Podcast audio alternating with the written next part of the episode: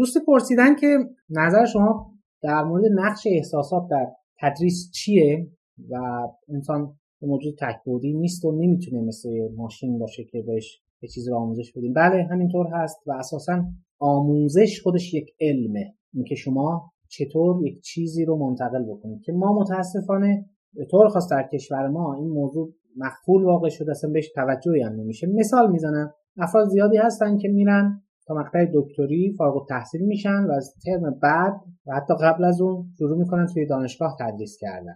ولی در کل دوران تحصیلشون این دوستان یه واحد درس روش تدریس پاس نمی‌کنن و این مشکله. نمیگم با پاس کردن اون درس هم مشکل حل خواهد شد چون خود اون درس خیلی مهمه که از روش های بروز از روش های درست و این مسائل استفاده بشه چون خیلی وقتا بحث اصلی معلمی حالا تو هر مقطعی مشغول هست. تا دانشگاه هم همه میگم معلم. تو هر جایی مشغول هست فقط خود اون بحث علمی و تخصصی نیست که سر کلاسه. بالاخره نحوه ارتباط گرفتن با دانشجو بعد از کلاس قبل از کلاس چه می‌دونم صحبت کردن همه این مسائل نام مهمن نام یه بخشی از چیزن فقط این نیست که یکی بیاد یه چیزی رو بگه نمره بده و تمام. یه سری چیزهای دیگه هم هست که بالاخره ما اساتید خوب کم هم نداریم.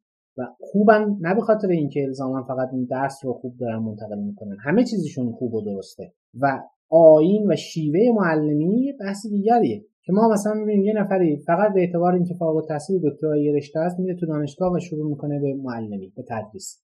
نشد. این نمی‌تونه خوب باشه. و یه علمیه. به نظر من یه بخشش هم البته استعداد ذاتی و شخصیه که یه نفری ذاتا باید بیان قوی داشته باشه.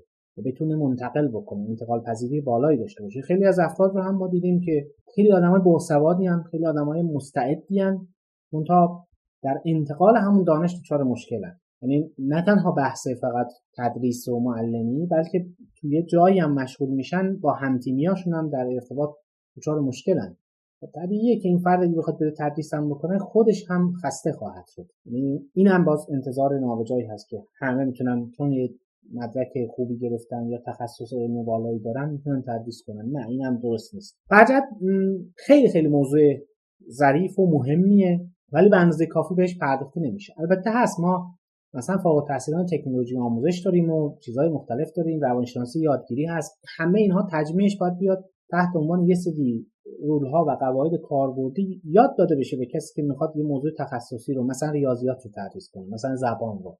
مثلا چه می‌دونم هوش مصنوعی رو. خیلی مهمه. و اینکه به روز باشه اینکه مثال های مناسبی رو بیاد انتخاب بکنه اینکه فضا رو بشناسه اینکه بتونه برای هر شخص حتی اگه لازم شد سفارشی بکنه از تکنولوژی ها و ابزارهای جدیدتر استفاده کنه. همه اینها چیزایی که اینجا باید باشه.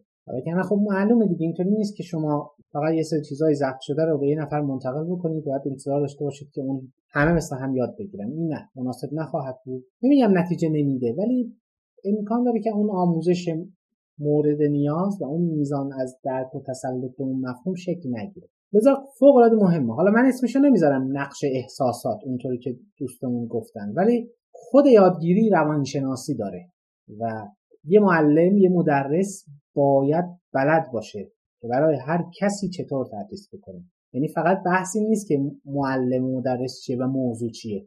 این کسی که شنونده موضوع هست اون هم مهمه.